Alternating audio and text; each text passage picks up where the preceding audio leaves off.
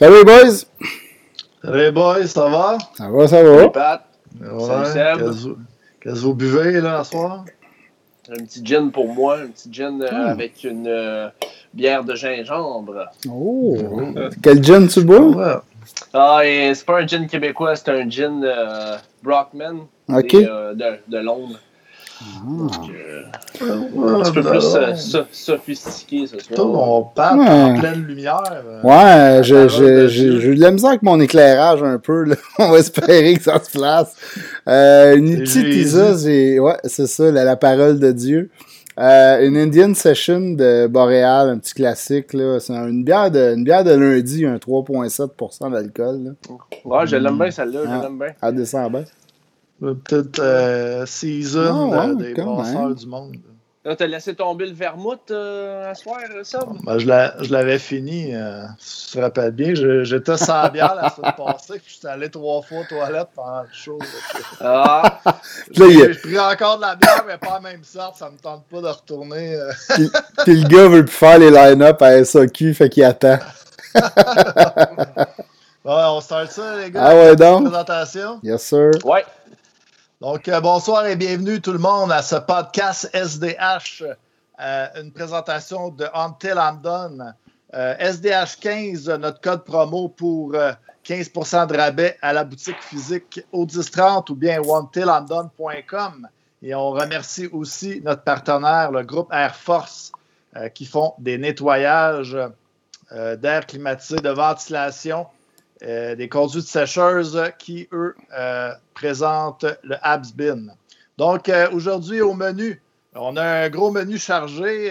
Vous avez peut-être vu aujourd'hui la petite infographie. Mais on a fait no- nos alignements du Canadien de Montréal pour les deux prochaines saisons. On va parler du départ de Shane Shurla, un gros morceau chez le Canadien. On va faire un petit retour sur KK, là, qui, euh, on a vu que la fin de son prêt à l'équipe de la Finlande. Et puis, on va parler aussi du top 10 euh, des gardiens qui a fait euh, pas mal euh, réagir aujourd'hui. Euh, pas tout le monde qui est d'accord. Euh, et puis, euh, vers 20h45, on va y aller avec notre invité d'aujourd'hui, euh, Sylvain Allé, qui est un euh, conseiller familial pour les athlètes qui veulent aller étudier dans les prep schools américains, les universités américaines.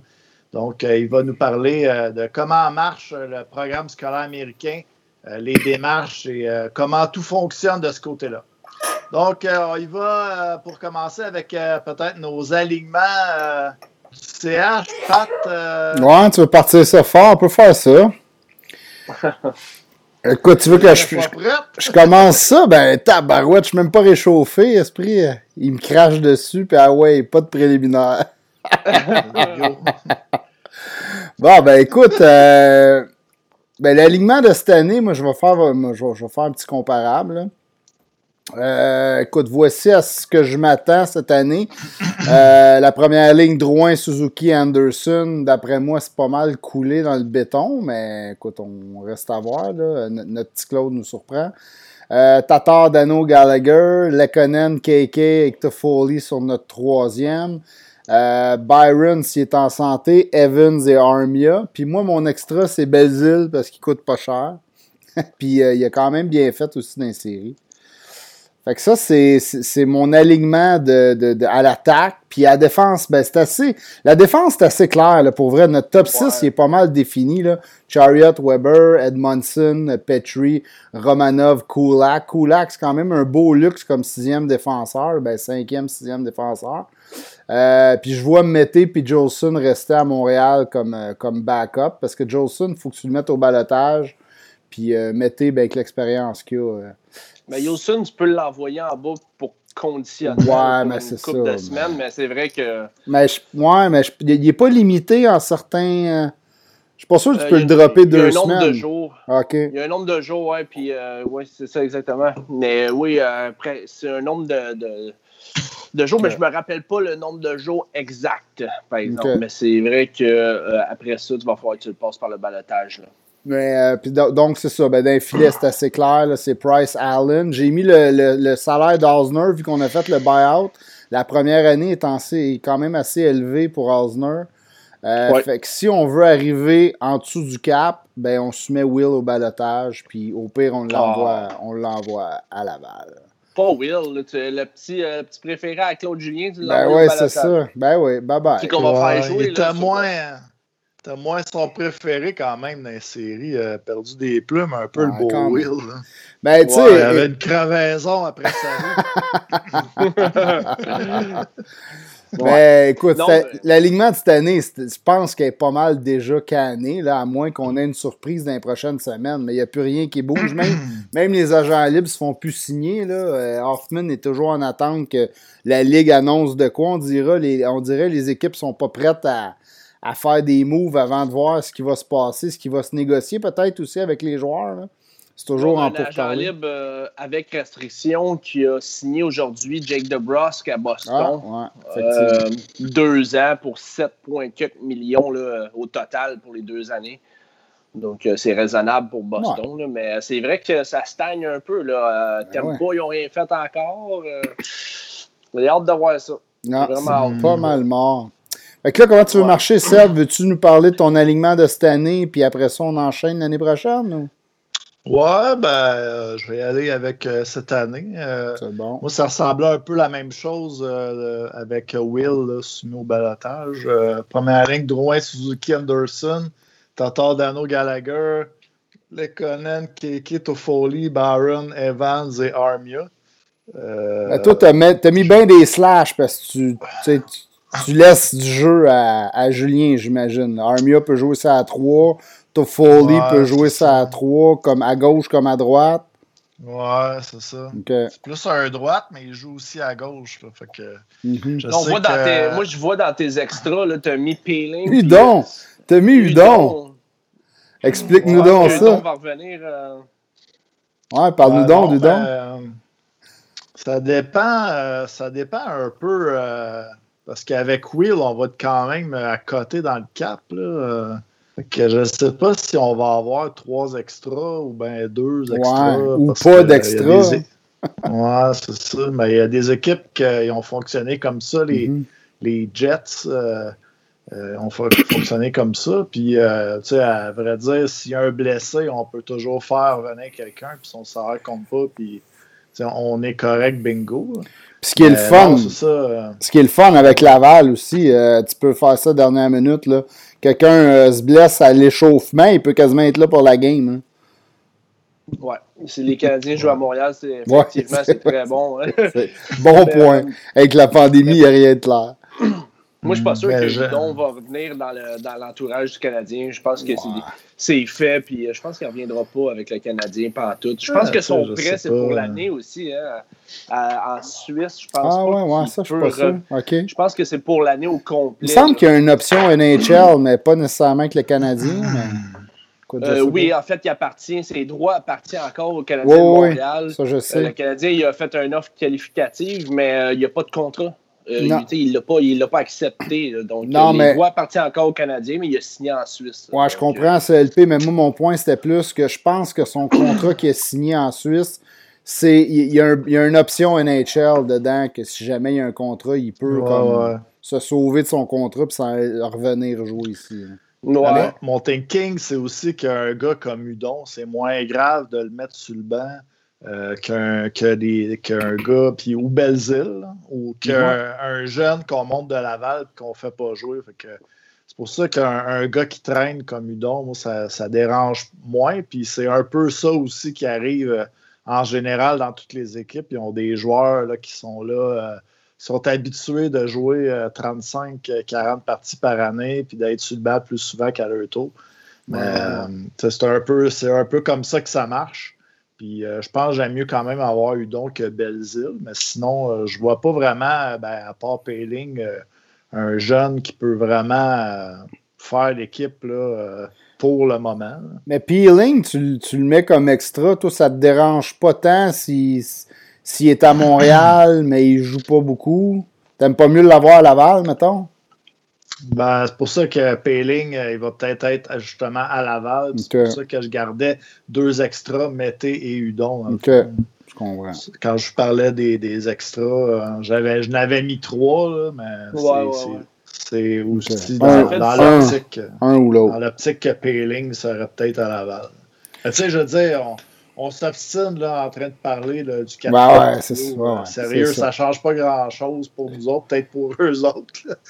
Puis, surtout au niveau du portefeuille. Mais puis, euh, dans le fond, c'est sûr qu'un joueur a mieux joué dans, dans la grosse ligue que dans la Ligue américaine, mais je pense que il n'y a, pas, a pas, peut-être pas vraiment de surprise pour cette année. Non, c'est ça. Ouais, ouais. Euh, puis là, ta défense. Euh, ta défense, on n'en parlera pas, c'est la même que la mienne. Fait que, écoute, on va skipper cette année. Tout le monde est pas mal, euh, a, tout, pas mal compris que c'est l'équipe qu'on a actuellement. Ben, je vais vous présenter mon, mon alignement de, de l'année prochaine. Mais j'ai aussi beaucoup de, de, mouvements à la Bergevin que j'ai décrit en bas. Euh, en gros, moi, Dano, je le signe. je pense que c'est une pierre, euh, un gros morceau du Canadien. J'y offre 6 millions pour 4 ans. Euh, d'après moi. Quand même pas mal. Ouais, ouais, ben écoute, ça vaut ça. On, donne, on, donne de l'argent à, des gars qui n'ont pas grandi dans l'organisation. Pourquoi qu'on n'est pas capable de payer notre Dano? Mais écoute, je réussis à tout avoir. C'est sûr que Là, je ramène euh, Armia, Lekonen, KK à 3,5 pour deux ans. Mais tu sais, si KK explose cette année, je, va peut-être être plus dur de leur signer à 3,5 puis d'y faire signer un contre-bridge, mais je pense que c'est raisonnable. Lekonen, il produit pas. Il peut pas faire bien plus que 3,5. Euh, Byron, j'essaie de le passer euh, en mettant un Byron puis un choix euh, contre pas grand-chose, où je mets un prospect euh, peut-être niveau B, soit à Ottawa ou euh, peu importe l'équipe qui va le prendre. parce que Byron, c'est probablement son contrat il est problématique. Puis moi, ce qui va me sauver, c'est Chariot ou Edmondson. Je suis pas mal sûr que c'est un de ces deux gars-là qui vont s'en aller à Seattle parce que c'est des gars hyper ah. stables, hyper, hyper, fiers. Euh, voyons, fiers, fiables. excusez. c'est des gars fiers. Fait que, ben avec tout ça, je te disais, je te, dirais que je suis capable de me faire mon alignement, même avec Dano, avec tous les gars que j'ai re-signés, Armia. Tu sais, Armia, je me disais, j'hésitais. Je disais, on est peut-être capable de l'échanger à une autre équipe à la fin de l'année, au moins ses droits. Mais. Tatar, euh, bye bye, là. Ouais, Tatar, ça, c'est pas mal clair. Tatar s'en va. Euh, sinon, tu sais, notre défense, ça n'a pas l'air folle non plus, même si tu enlèves un des deux gars, le Chariot avec Weber. Romanov, l'année prochaine, je le vois jouer avec Petrie. Puis on a un Jolson Fleury euh, qui, qui, risque de prendre cette place-là, c'est la troisième paire, avec Kulak, qui, que lui aussi je, je garde dans, dans l'environnement de mm. l'équipe. Allen baisse son salaire. Là, c'est sûr que Gallagher va gagner plus cher. J'ai mis Teasdale. J'espère que, que Joel Teasdale va être capable de, de se faire une place sur notre quatrième ligne aussi. Mais je vois bien des jeunes aussi prendre. Tu sais, Peeling va prendre une place dans l'alignement. Euh, mm. Ionen, euh, ça, si c'est pas euh, Ilonen, ça va être un autre jeune qui va prendre la place de l'extra. Euh, écoute, ou un vétéran. Là, il y a plein d'options, mais écoute, tout fonctionne, je pense. Moi, je vais être, je vais être franc avec toi. ton alignement, je la trouve quand même pas super, mais moi, Dano à 6 millions, je, je passe. Ah ouais, tu passes. ouais, pour moi, c'est trop payé pour Philippe Dano. Je pense que au bout de, au bout d'un peut-être dans deux ans, là, il va tomber dans la troisième chaise pour le Canadien Montréal. Euh, tu vas mhm. avoir Suzuki à payer. Euh, tu vas avoir euh, Romanov. Dans, ben c'est sûr, c'est pas tout de suite. Là.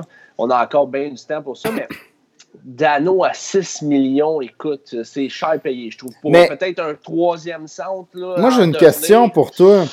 Admettons qu'on met. Dano, là, il est sur ta troisième ligne, mettons, là, dans deux ans, là, on le met sur notre troisième ligne.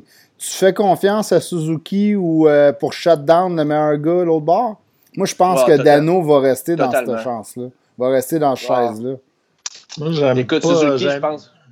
J'aime bien avoir euh, Dano, moi aussi, que Suzuki pour shutdown. Suzuki, mm. c'est rendu le, gars qui, qui, est là pour faire produire les autres. Pour, euh, amener des points au tableau. Là. Il n'est pas là pour euh, jouer défensif et de faire endormir le monde. T'offres quoi, LP, à Dano? ben, peut-être euh, pour revenir sur ce point-là, je pense que tous les bons centres to dans la Ligue nationale sont capables de faire les deux. Là. sont mm. capables de produire et sont capables de shut down les, meilleurs les meilleurs attaquants adverses. Ouais, moi, je suis pas euh, d'accord. Suzuki est capable de le faire. 6 millions pour un troisième, un gars de shutdown, écoute, je m'excuse, mais c'est cher payé, là, les gars, come on. Là. Ben. Moi, je pense qu'à 5 millions, moi, je, on peut commencer je à pas à 6. Je parlerais peut-être plus de 5.5 ou euh, dans ces eaux-là que 6. 5.5, 6, là. On parlait, on parlait dans le même Là, comme troisième centre à Washington qui était donc cher à 4 millions. Puis là, finalement, on dit Ah, on, l'aurait gardé, euh, avoir su, euh, ça aurait été bon comme troisième centre. Puis là, ben, on a un peu la même chose. Ben, je suis pas d'accord. Dano. est mieux qu'elle.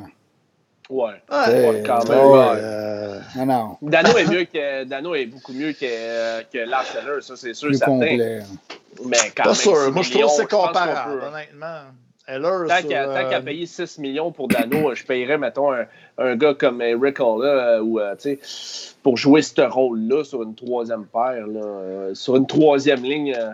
Ben, écoute, c'est beaucoup d'argent. Ça se défend, mais moi, moi sur ton point là, que tu disais, n'importe quel bon joueur de centre est capable de jouer contre n'importe quelle ligne, oui, hmm. mais c'est pas pareil. sais Suzuki, ah, il, va se il va se défendre très bien. Il aura jamais l'air fou, ou, pas souvent, contre les meilleurs attaquants.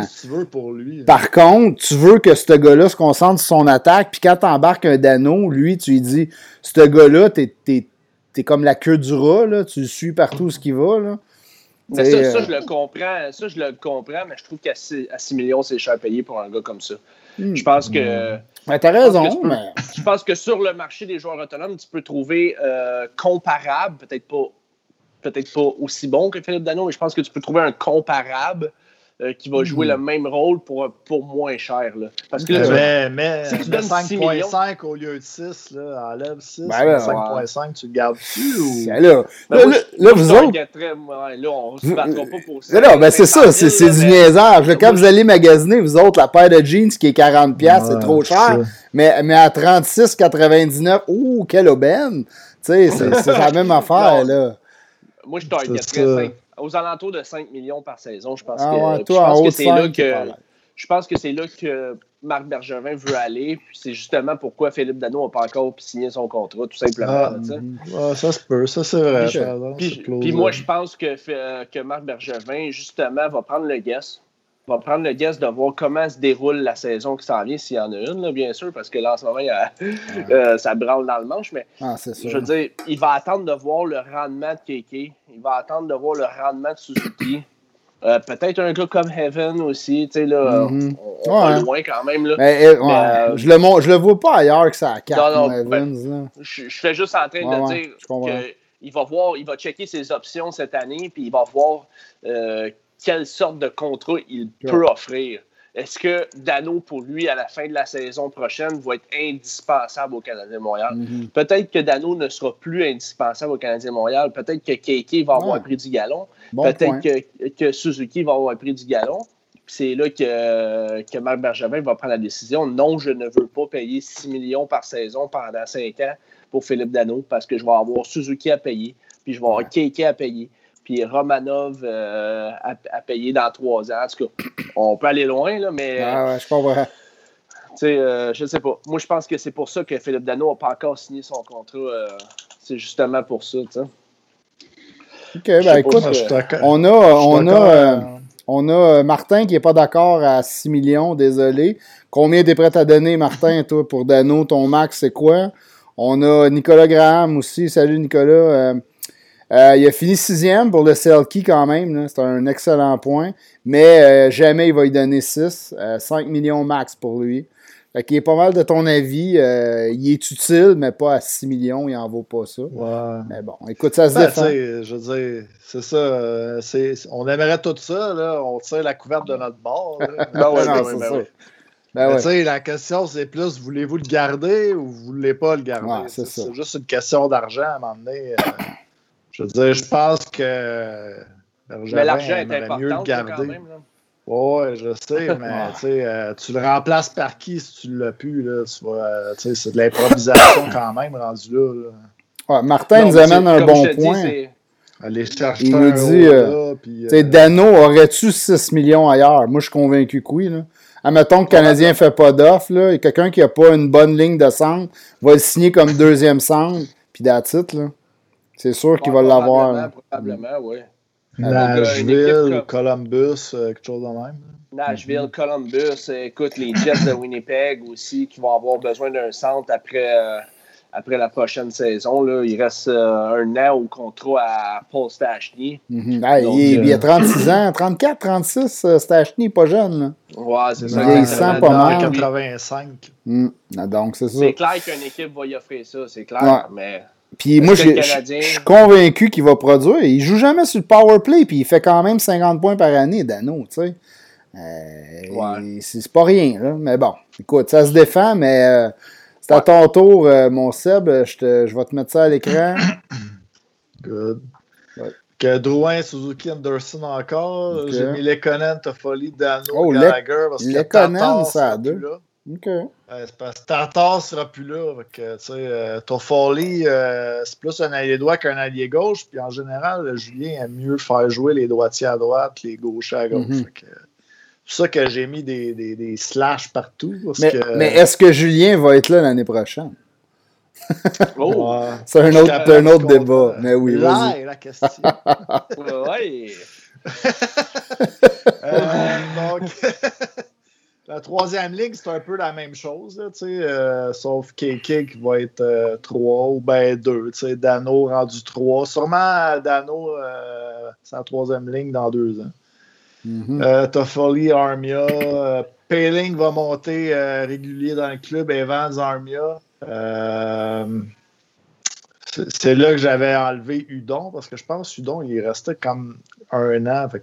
après cette, cette année, dans ma tête, il serait plus là pour de bon. Puis, ben, extra, je m'étais Ouais, cette année, ils l'ont ils l'ont juste, ils ont fait une offre qualificative. Fait qu'il est restricted, mais il n'a pas signé de contrat avec le Canadien cette année. Euh, mais tout dépendant du contrat que le Canadien, si jamais il signe, euh, là, on peut pas savoir combien d'années ils vont le faire signer. Là, mais... Ouais.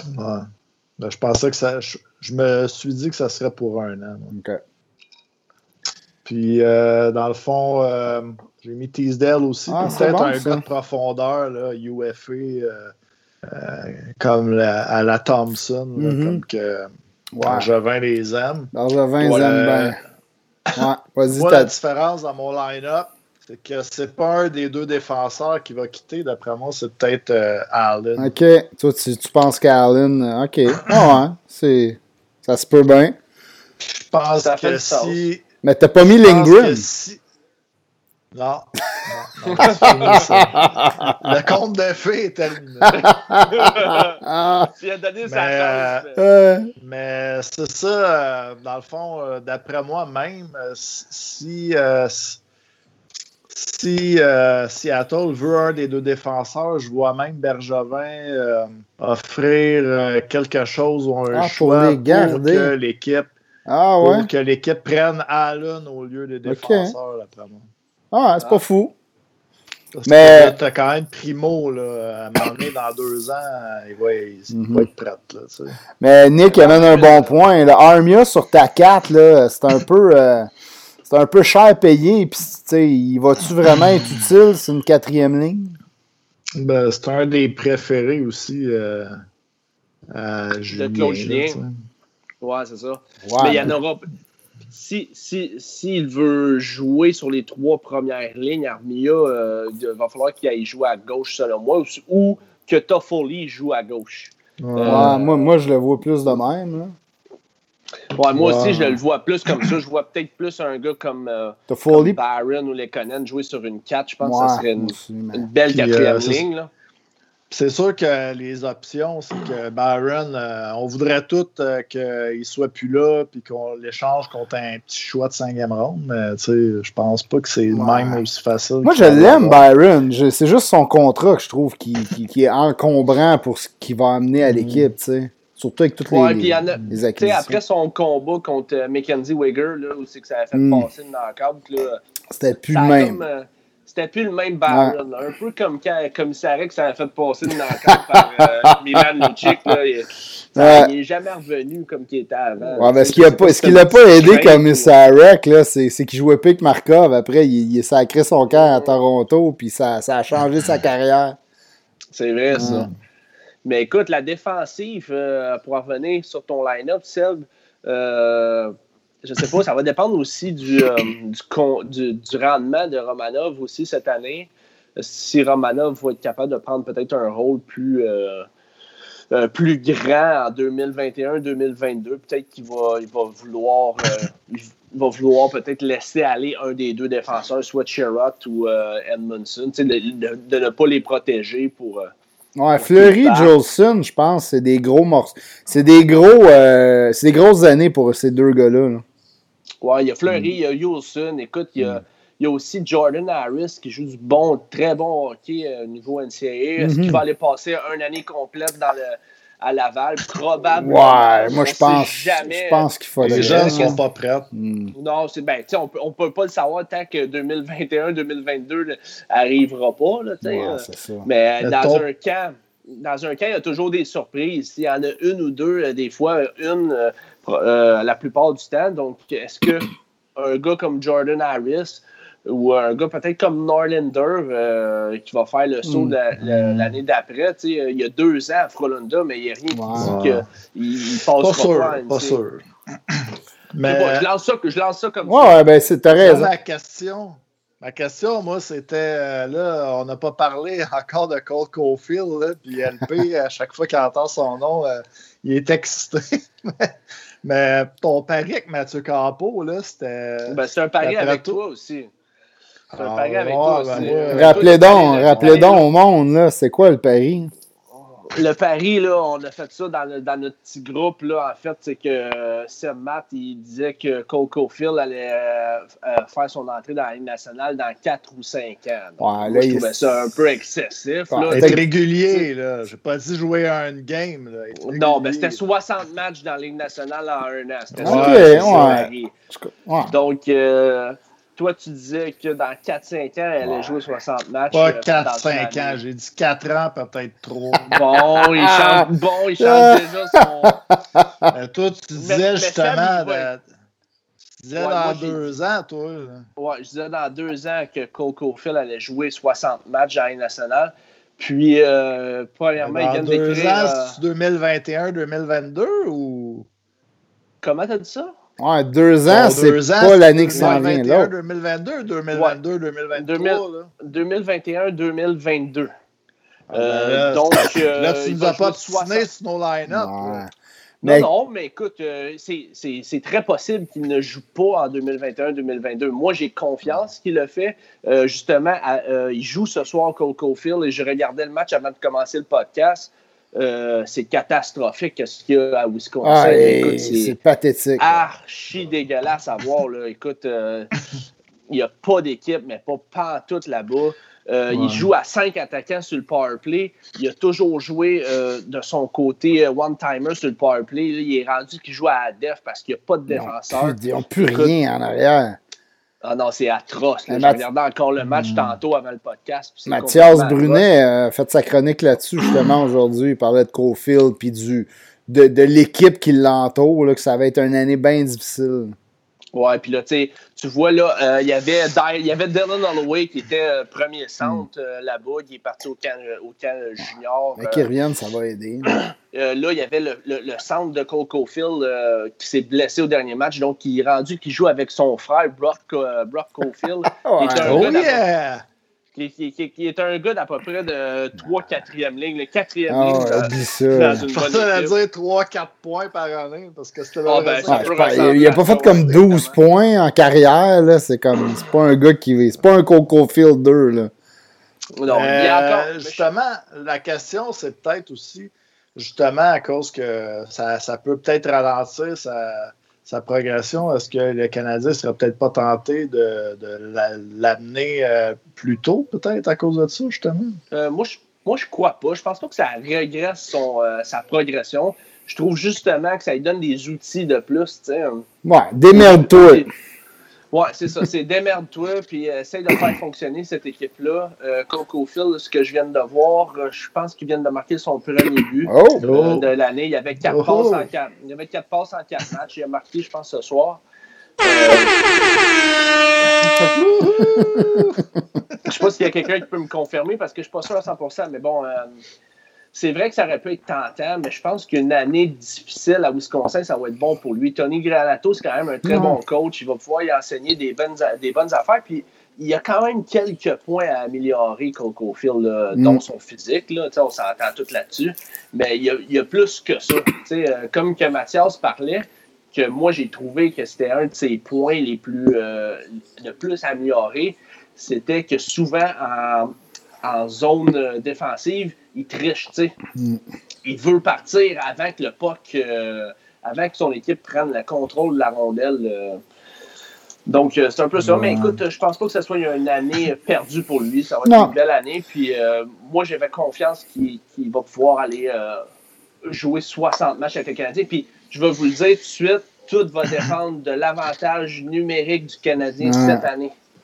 Ouais, c'est pas fou. encore pout, pout, pout, pout. Oublie ça, le Cole Cofield va jouer avec le Canadien 60 matchs en 2021-2022, puis ils vont l'essayer du côté gauche euh, au cercle des mises en jeu. Prenez, prenez des notes, LP a parlé. Mais moi. Euh... Sur, ce, sur ce, on change de sujet. On finit ça en force. Pow! LP a dit ça. That's it. la fin, fin du prêt de Keke avec l'équipe de la Finlande, pensez-vous que ça l'annonce un retour des activités de la Ligue nationale bientôt? Moi, je pense que c'était déjà prévu. Là. Je pense que le prêt était vraiment jusqu'à cette date fixe. Puis qu'il espérait qu'il se passe de quoi. Sinon, euh, mais si c'était pour que la Ligue, ça progresse pas pour le retour du hockey, je pense qu'il aurait juste prolongé. Là, ça doit progresser comme ils veulent, comme ils s'attendaient, donc il suit le plan comme il était prévu. Fait que moi, je pense que c'est positif pour le retour du hockey. C'est-tu réglé? Pas mal sûr que non. Mais euh, c'est bon signe, Sinon, on aurait eu une hmm. annonce, là, mais je pense que ça devrait venir dans les prochaines, euh, prochains jours, prochaines semaines. Hmm. Mais oui, euh, comme moi, je pense que c'était pas mal prévu que euh, fin novembre, ils reviennent. ils commencent à penser à revenir en Amérique du Nord parce qu'il va y avoir un 14 jours de quarantaine. de quarantaine, justement. Donc, euh, hmm. si, la saison reprend janvier, là, il y a un target 1er euh, janvier, mais je pense que ça ressemble plus à mi-janvier. Mettons qu'on se dit mi-janvier, ben, les camps vont commencer mi-décembre. Donc, euh, tu sais, la quarantaine, il faut qu'elle se fasse pour Keke. Donc, oui, je pense que c'était déjà dans, les livres, là, comme quoi, qui, finissait son prêt et qui s'en venait après. Hmm. Qu'est-ce que vous pensez, que vous pensez de ces ses stats, là, 0 points en 5 games, puis après, boum, il ben, débloque? C'était un peu ce qu'on s'était dit dans le premier match. Là. Euh, je pense que c'était Freeze qui était venu nous donner une coupe de stats des joueurs canadiens en Europe. C'est ce qu'on disait. sais. Écoute, il, y a une période d'apprentissage là-bas, nouvelle équipe, nouveau pays, nouvelle ligue, retourne sur les, les grandes surfaces. Euh, tu sais, à un moment donné, euh, puis il était pas bien entouré, là. il n'y avait pas une grosse équipe là-bas, mais là, tu as vu qu'il a commencé à prendre ses aises, puis après ça, c'était un point par match avec euh, pas grand monde qui l'entoure. Il a fait des super beaux jeux, des belles passes. Euh, tu sais, les, highlights que j'ai vus, moi, mm. c'était du beau, du beau KK. C'était à, mm. à, prévoir aussi, hein, parce que la saison là-bas était déjà commencée. aussi, bon, lui, il, a joué un style nord-américain pendant les deux dernières années. Euh, il frappait tout ce qui bougeait. Il frappait tout ce qui bougeait en playoff. Là, il arrive là-bas, la glace est plus grande, c'est un style plus européen. Euh, les activités là-bas étaient déjà commencées. Donc, euh, oui, c'était à prévoir que Keke allait avoir une période d'adaptation, mais c'est sûr qu'il allait produire. Là. Keke, écoute, c'est un gars de la Ligue nationale. Ah il est dans une ligue, une bonne ligue, là, mais quand même, euh, à 17 ans dans cette ligue-là, KK il a, obtenu 29 points en 57 matchs à 17 ans. Donc à 20 ans, c'est sûr qu'il allait produire. C'était une question de temps. Puis pour avoir euh, regardé une coupe de matchs, euh, je trouvais pas mal, c'était pas mal lui le, joueur le plus dangereux à la patinoire. C'est juste qu'en plus, comme que Pat disait, il jouait avec les, alliés pas terrible, terrible. sa première ligne, il y avait Nick Merkley, un, espoir des Devils, mais quand mm. même, euh, tu sais, ils l'ont pas mis avec Nick Merkley. Même si j'aurais voulu le voir avec Nick Merkley, c'est sûr qu'il n'allait pas le mettre sa première parce que tu veux pas euh, tu veux pas tasser tes gars qui vont être là pendant toute l'année. Pour un gars qui va. Il savait qu'il était là pour un mois, là, lui. Ouais. exactement. Donc, tu sais, ils l'ont mis ça à deux parce qu'il est talentueux. Là, il n'avait pas le choix de le mettre là. Il n'a pas pu le mettre ça à trois puis ça à quatre, là, quand même. Mais euh, non, écoute, 8 points en 10 matchs euh, pour ah, KK. Puis, correct. C'est des, bonnes, des bonnes stats là-bas. Là. Mm-hmm. ouais. ouais. Puis du côté aussi de Shane Sherlock, qu'on a appris là, qui quittait pour les Panthers de la Floride pour le, le même rôle, dans le fond, directeur du recrutement. c'est quand même un gros morceau qui part du côté du Canadien. Moi, je trouve que ça a passé un peu sous silence, cette nouvelle-là, aujourd'hui. On n'a pas vu hmm. tant d'articles, puis ça... Oui, tu sais, ça a sorti, là, euh, le, RDS en a parlé, TVA aussi, là, mais, tu sais, moi, je trouve que c'est un gros morceau que le Canadien vient de perdre, Tu sais, Timmins, là, ça reste que... Tu te poses la question quand ça arrive. Le gars, il fait un, un move de côté, tu sais, puis il n'a pas monté, là. Fait que, tu sais, Timmins doit prendre encore beaucoup de place dans le Canadien, puis il s'est senti qu'il y aurait plus de lousse tout seul en Floride. Moi, c'est ce que je pense. là. C'est exactement ça, je pense mm. aussi. Mais je pense que c'est un gros morceau quand même, parce que depuis que depuis qu'il a été mis là, euh, le Canadien a quand même des bons repêchages depuis les, je pense, ces quatre dernières années qu'il était mm-hmm. recruteur, directeur principal. On l'a vu hein, dans les petites vidéos que le Canadien fait depuis deux ans. Tu sais, les vidéos euh, de repêchage, là, ils mettent une caméra sur la table. on, les voit on voit que c'est Timmins qui roule le show. Tu as, Bergevin qui essaye de changer des choix. Tu sais. même, je, peux-tu l'échanger? Tu veux-tu que je l'échange ou tu, euh, là, tu as Timmins qui est à côté puis il dit non, non, échange. si je veux, je veux repêcher, il dit OK, c'est bon, je, je, laisse ce choix-là, mais le prochain, je l'échange. OK, c'est bon. On dirait un enfant avec des billes s'il essaie d'échanger ses billes. Ouais, on dirait que tout est calculé quand même, là, mais tu vois que c'est Timmins qui roulait le show, là, même si Timmins. Ouais, mais euh, les boys, je pense que j'en avais parlé, mais j'avais euh, une discussion avec Michael Lalancette aussi, puis euh, parce que je, disais, dans le fond, pourquoi tout le monde dit Ah, Timmins, Timmins, c'est mm. le choix de Timmins? Maintenant, c'est Shane Shurda depuis 2017. Il dit Ouais, mais c'est euh, vraiment euh, Timmins qui a encore le dernier mot. C'est ça qu'il m'avait dit. Ben, c'est exactement qui supervisait tout. Euh, d'après moi, ben, je vais abonder dans le même sens que vous dites. Puis c'est probablement peut-être pour avoir un petit peu plus de, liberté du côté de la Floride. Ah, c'est clair qu'il n'y aura pas un Timmins à, côté de lui là, en Floride. non, c'est sûr que non. C'est sûr que non. Mais tu le voyais, là, tu le vois dans les vidéos. Là, comme tu dis, Seb, c'est vraiment Timmins qui avait le dernier mm. mot. Là, à chaque fois que Bergevin il revirait, il revirait vers Timmins, il demandait bon, c'est lequel qu'on prend? Puis là, Timmins disait bon, le petit scoreur, Cofield. Ou euh, le dieu grec, uh, Struble. Ou, euh, le dieu grec. c'est le même. C'est le même qui l'a appelé, le, ah le, Greek God euh, ah Ils n'ont pas, ils, ont pas montré cette année. Hein? On a vu euh, les, les, les, les, Maple Leafs en ont fait un. Ouais. Euh, mais les Canadiens n'ont rien sorti encore. Je ne sais pas s'ils vont le faire. C'était super intéressant. Moi, je triple être dans les coulisses. Là. Ouais, c'est vrai. Moi hmm. aussi, je tripe bien sur ces genres de, ce genre de vidéos-là. Puis j'espère qu'ils vont en faire un, justement. Ben, les Leafs, justement, ils parlaient de. ils, hésitaient entre Goalie puis. Euh, voyons, c'est qui le. Amirov? Euh, Amirov euh, ouais, c'est ça, Amirov. Puis, c'est quand même pas si pire, là. Amirov était là, ils ont sauté dessus, mais il, aurait pu sortir avant. Ouais, exact. Hmm. Non, mais j'espère que le Canadien va en faire un, même si le draft était excessivement long cette année. il va y hmm. avoir du travail vidéo à faire. ah, c'est fou. Ah, bon, ben, J'ai hâte de voir aussi qui le Canadien va mettre à la place de, de, de, mhm. justement, aussi. Là, ça va être intéressant de, suivre ça.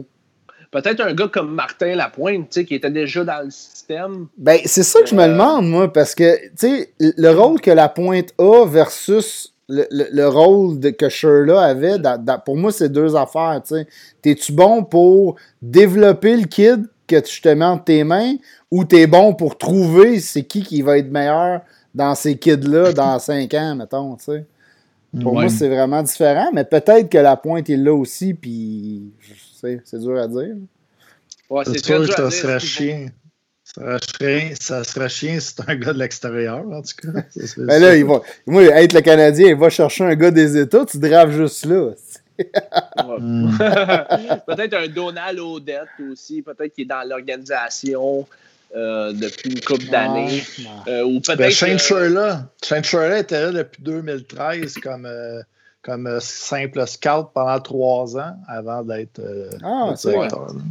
Ouais, mais, ça. mais ça, ça, ça, a plus de sens un scout qui monte parce que c'est de l'évaluation de talent et non du, du coaching, développement. Là, mais on mm. va voir. Ça va être bien intéressant de voir qui, euh, qui va avoir ce job-là dans les prochaines semaines. Oui. Le 41, est-ce qu'on y va avec le top 10 des goalers ou bien on va à notre, euh, euh, invité tout de suite? Moi, je. L'invité? Pas ouais. ce que tu en penses? que je vais. Bon, let's go. Je signale. On parlera, du, euh, on parlera des gardiens euh, après notre invité euh, s'il nous reste un peu de temps, parce que c'est un sujet quand même controversé ici, hein, quand on met des gardiens en, haut de Carey Price là, dans le top 5 dans le top 10. Là. Mmh. Bishop quatrième. Mmh. Là, vous, mmh, faites vos, quatrième, vous faites vos agaces pas mal, là, parce que. Ah, ben notre ami Sylvain vient d'arriver. Oh, on vient de perdre ta caméra, Sylvain. Sylvain, une fois. On vient de perdre, attendez. Oui, oui. Je... oui. Ah, voilà. That's it. C'est bon, ça. Bonjour, Sylvain. Sylvain, ça va bien? Oui, ça va bien, vous autres? Mm-hmm. Ben oui, ça va super. Euh, Sylvain, euh, je vais te laisser te présenter. OK. Euh... on y va direct. On y va comme ça. Là. Let's go. OK, alors ben, euh, je suis un ancien commentateur de sport à la radio et la télévision à Montréal.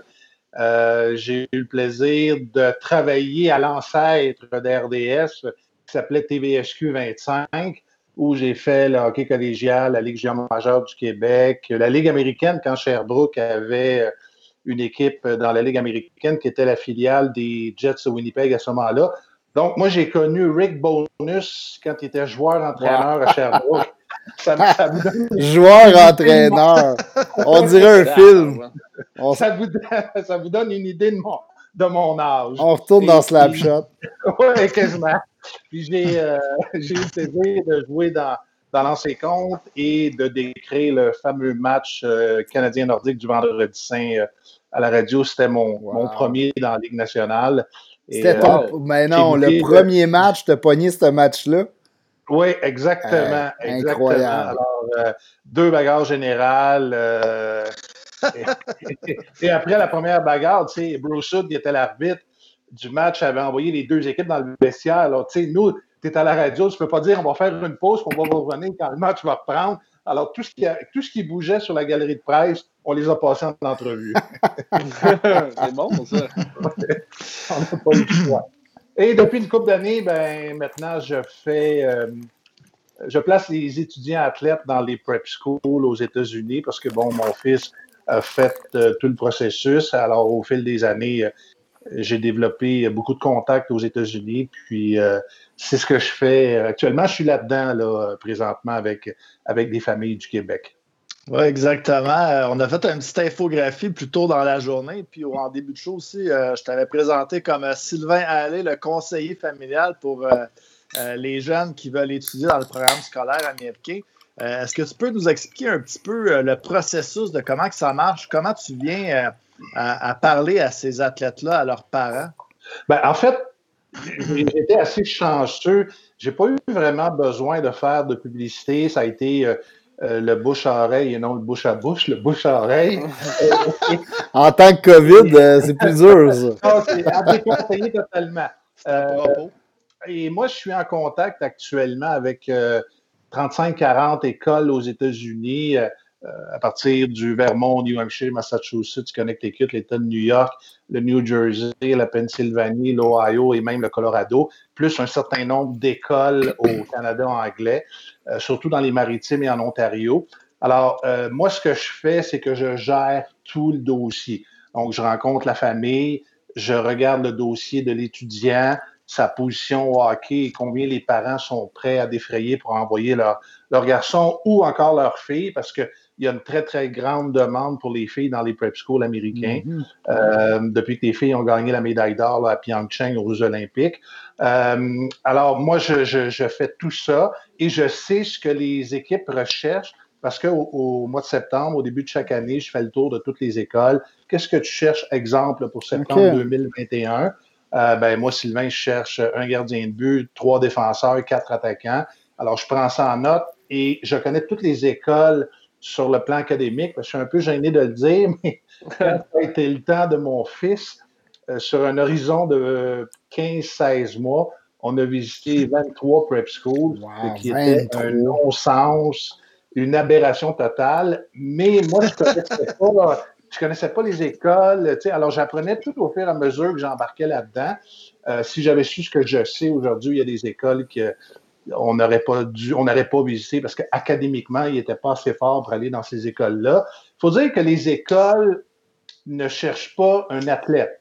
Les écoles cherchent une bonne personne, un bon étudiant et après ça, un bon athlète. Alors, souvent en famille, votre fils est un futur Carey Price, mais il y a 65% de moyenne à l'école. 98% des écoles vont me dire Sylvain, écoute, lui, là, dans notre équipe de hockey, ça serait incroyable, mm. mais académiquement, on ne peut pas le prendre parce qu'il n'est pas assez fort pour suivre le programme. On est loin des universités américaines qu'on entend, surtout au football. Que le jeune, même s'il est vraiment zéro, mais il va rentrer des, des gens dans, stands, ça passe. Mais ça, c'est on est loin de là. En fait, c'est moins vrai. Ce que tu dis était vrai il y a peut-être 15 ou 20 ans, euh, où il y a eu un très, très gros scandale aux États-Unis à l'époque dans la mhm. NCAA, où des joueurs de football ont reçu leur diplôme mais ils sont sortis de là, ils étaient illettrés. Alors, euh, mais, maintenant, la NCAA, c'est l'organisme qui, qui gère tout le hockey universitaire américain. Euh, je me souviens, je pense, c'est Yukon, University of Connecticut, qui a un gros, gros programme de basketball et qui avait enfreint certaines règles. Alors, l'équipe a perdu tous ses matchs et le programme de, basketball a été suspendu pendant un an par la NCAA. Donc, je parle de hmm. millions de millions de dollars qui ne rentrent hmm. pas dans les câbles de l'université. Alors, c'est, je te dis pas qu'il n'y en a pas qui trichent, sûrement, mais au hockey, c'est moins vrai. Au hockey, c'est nettement moins vrai, au baseball aussi. Alors, moi, pour les prep schools américains, ma porte d'entrée, c'est le hockey, c'est vrai. Mais justement, ce soir, j'ai une maman qui m'a appelé, son fils est un joueur de baseball. Alors, on va regarder ce qu'on peut faire au niveau, euh, au niveau du baseball mais que, que, le jeune soit un joueur de hockey, un joueur de baseball, de soccer, de football, lacrosse, le phénomène est le même, le processus est le même pour tous les étudiants, toutes les familles qui veulent faire le, le, processus des prep schools. Ils doivent faire les visites, faire les entrevues, faire le test d'entrée, le test d'anglais, etc., etc. Alors, comment, euh, ça se passe de ce côté-là, Sylvain? Euh, parce que j'ai parlé avec Maud Saint-Louis, euh, que tu m'as référé justement cette semaine. Oui. Puis elle me disait que, ben, pour parler du processus, là, que c'est en secondaire 4 qu'elle a commencé, qu'elle t'a rencontré, puis commencé à, regarder ça pour faire ses choix. Est-ce que tu peux m'expliquer un peu le processus euh, dans le temps? Euh, en, fait, c'est euh, moi, je préfère que l'étudiant complète son secondaire 5 au Québec. Rien n'empêche de commencer le processus avant. Mais j'aime mieux qu'il complète son secondaire 5 au Québec. Il sort du, Québec, il a son diplôme du ministère de l'Éducation. Alors, au lieu de s'en aller au cégep, il s'en va dans un prep school aux États-Unis. Il va faire ce que les Américains, il va répéter ce que les Américains appellent le grade 11. Donc, il va refaire son secondaire 5, avec évidemment en anglais, mais avec quelques cours qui sont différents. Il va ensuite faire le Grade 12, la douzième année. Après le Grade 12, il y a tous les crédits nécessaires pour entrer dans n'importe quelle université en Amérique du Nord, incluant McGill et Concordia et Bishop en Estrie, parce que ces universités-là fonctionnent selon le modèle anglo-saxon. Cependant, un jeune qui gradue d'un prep school aux États-Unis euh, et dit ben moi papa maman j'ai beaucoup aimé ça maintenant je veux m'en venir étudier à l'université euh, au Québec, en français, exemple, l'Université Laval à Québec, ben, comme c'est une université francophone et qui n'aura pas fait de cégep, il va être obligé de faire une année de mise à niveau avant d'entrer dans son programme. Euh, mais généralement, les étudiants, les rares étudiants qui reviennent au Québec après le Grade 12, ils continuent en anglais parce que c'est plus facile de continuer dans, en anglais. Ça fait déjà deux ans qu'ils sont là, alors ils ont pris, comme on dit, le beat. Mais au début, c'est très difficile. Euh, moi, je le dis à toutes les familles, Les deux premiers mois dans un prep school américain, c'est très difficile. Nouveau pays, nouvelle langue, euh, nouvelle école, nouvelle façon de faire, il faut que tu t'intègres, etc. Euh, c'est différent. Est-ce que tu peux, nous dire un peu les différences? Là? Le système scolaire américain, c'est vraiment pas pareil le nombre de personnes dans une classe non oh, comparé au Québec. Oui. En fait, euh, quelqu'un m'avait déjà dit aux États-Unis, dans un prep school, c'est plus dur d'échouer que de réussir.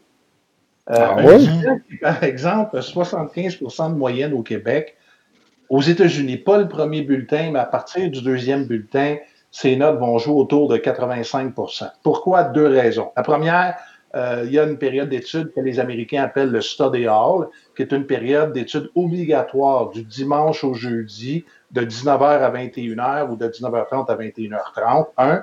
Deuxième raison, c'est qu'aux États-Unis, c'est des classes entre 4 et 15 étudiants à 15 étudiants, le prof n'est pas content. C'est une grosse classe. Ah, rien à voir. Hein? Non, ça n'a rien à voir parce qu'au Québec, tu as des classes de 30, 32, 34, 35 étudiants. Si tu veux rien faire là, au Québec, tu vas aller t'asseoir dans le fond de la classe. Mm. Puis si tu n'es pas trop dérangeant, le prof ne t'achalera pas trop. Aux États-Unis, c'est impossible parce que tu vas dans une classe et des fois, tu rentres dans, tu rentres dans la classe, une table ovale, comme si tu étais assis dans la salle à dîner chez vous. Le prof est assis au milieu, là, tu as un Chinois au bout, un Finlandais, trois Américains, un petit gars de Vancouver, puis là, le, Québécois. Fait que lui, le prof pose des questions à un, puis Ouais, euh, Jean-Marie, es-tu d'accord avec ce que Johnny vient de dire, etc. Fait que tu n'as pas le choix, il faut que tu participes. Mm-hmm. Alors, aux États-Unis, tout compte, euh, et contrairement au Québec, jamais le prof aux États-Unis va dire OK, les gars, les filles, n'oubliez pas, l'examen la semaine prochaine compte pour 50% de la note du, bulletin. Ça arrive jamais, ça, aux États-Unis, mais mm. tu vas faire plein de, petits travaux de quiz qui vont, tu vas en avoir une dizaine ou une quinzaine dans le semestre. Et tu vas, si tu en as deux, trois de mauvais, ben, tu dis, il m'en reste une douzaine d'autres pour me, rattraper. Alors, euh, c'est totalement autre chose. C'est une expérience qui dépasse la dimension académique, la dimension sportive c'est une expérience dans la vie d'un jeune, c'est une ouverture sur le monde, parce qu'il y a des ouais. partout dans le monde qui viennent ouais, dans ces là C'est ça, j'allais te demander. Tu as dit un Chinois, un Finlandais, un Canadien. Ben oui, oui. Oui, ben en fait, dans chacune des écoles, il y a environ entre 8 et 12 Asiatiques. Pourquoi? Parce que ces familles-là paient le plein prix. Actuellement, aller dans un prep school. C'est quoi le plein prix? Ça varie entre 55 et 65 000 américains par année. Ouais. Alors, les familles asiatiques, 55, 60, 65 000, puis eux autres trouvent que c'est pas cher. OK? Euh, mais au Québec, c'est impossible, et en plus avec le taux de change. Euh, donc, il y a ce qu'on appelle de l'aide financière. Les écoles vont offrir, comme ils disent, un financial aid, et c'est en lien avec le revenu familial. Donc, je vais prendre deux exemples totalement opposés l'une de l'autre. Euh, une famille de deux adultes, deux enfants au Québec qui fait 200 000 par année versus une autre famille de deux adultes, deux enfants au Québec qui fait 100 000. La famille à 200 000 va recevoir moins d'aide financière que la famille à 100 000. En quelque part, c'est mathématique et logique. Là, mm-hmm. Moi, j'en ai un aujourd'hui qui, pour la, c'est la première fois que ça m'arrive en sept ans. Il vient, il vient de s'entendre avec une école euh, la bourse et tout. Le contrat a été envoyé aujourd'hui par l'école. Euh, c'est ce que les écoles font cette année. On appelle ça un early decision, décision hâtive, disons ça comme ça. Euh, ça se fait dans les universités américaines, mais c'est la première fois, moi, en sept ans, que je vois ça dans les prep schools en raison de la COVID, parce que normalement, tout le monde fait le processus. Il faut que tous tes documents soit entré dans les écoles 31 janvier ou le 1er février. Les écoles examinent les dossiers euh, et envoient leurs réponses aux familles à partir autour du 10 mars. Ceux qui sont acceptés avec une bourse ont jusqu'au début avril pour donner une réponse aux écoles. Mais cette année, il y a quelques écoles qui ont décidé de, de faire un early decision. Et moi, cette école-là voulait avoir ce jeune-là ils sont arrivés une journée en disant Regarde, nous, on a de l'intérêt pour lui. Voici, on fait un early decision. Euh, l'offre est sur la table jusqu'au 24 février. Et vendredi, j'ai négocié avec le directeur de l'admission pour, aller chercher un petit peu d'argent encore. Il m'a dit, écoute, tu me demandes un gros effort, mais pour ce jeune-là, on va le faire. Fait qu'on s'est entendu. Et euh, aujourd'hui, on a fait un meeting Zoom avec le papa, la personne de l'admission et moi. Puis on s'est entendu. Donc, le jeune s'en va à cette école-là euh, septembre prochain. Puis, euh, il, y a, y, a, quel âge le jeune comme ça? Lui est en secondaire 5 actuellement. Donc, c'est un 2003. Et, et l'an prochain, il va faire grade 11 à cette école-là. Après ça, le grade 12. Normalement, comme j'ai dit tantôt, après le grade 12, tu as tous les crédits pour rentrer dans n'importe quelle université. Cependant, pour les joueurs de hockey, si tu n'es pas une superstar, ça va être très dur de faire le saut directement euh, du prep school américain à, l'université. Euh, pour deux raisons. La première raison, c'est une question de maturité physique. Donc, euh, tu sais, tu as 19 ans, tu mesures 6 pieds, 200 livres. Si tu joues tout de suite à l'université, tu fais encore la patinoire, ton opposant a 24 ans, 6 pieds 200 livres. 6 pieds 200 livres à 24 ans, 6 pieds 200 livres à 19 ans, c'est pas le même 200 livres. Et aussi, dans, tous les prep schools de la New England Prep School Hockey League, tu vas jouer entre 27 et 35 matchs. Donc, le coach va dire, euh, va jouer une saison de hockey junior, tu vas aller chercher du millage dans le corps, tu vas jouer 50, 55, peut-être 60 matchs et l'année prochaine, tu t'en viendras avec nous. Ceux qui vont faire le saut directement, là, NCA Division 3 ou même euh, euh NCA Division 1 ou D3, c'est des joueurs qui, dans les années précédentes, ont été toujours dominants. Mm-hmm. Et le meilleur exemple, c'est Alex Killorn, qui joue à Tampa Bay. Euh, moi, j'ai vu jouer Killorn quand il était à Deerfield Academy, qui est un très beau prep school dans le Massachusetts. Et Killorn a été repêché par Deerfield, euh, par Tampa Bay en troisième ou quatrième ronde pendant qu'il jouait à Deerfield Academy, donc dans une école secondaire. Hmm. Et lui est passé, mais c'est un joueur dominant. Moi, je l'ai hmm. vu jouer, euh, premier match que j'ai vu prep school de ma vie, Westminster School contre Deerfield Academy. Et quand Killorn était sur la patinoire, il survolait la patinoire. Il était une coche au-dessus des autres. Là. Il y avait lui et les autres joueurs. Et lui, il est passé directement de, de Deerfield à Harvard. Il a fait ses quatre années à Harvard. Après ça, il a signé son premier contrat pro, a commencé dans la Ligue américaine. Et quand le lockout est fini dans, la Ligue nationale, il est monté en haut et il n'est jamais redescendu.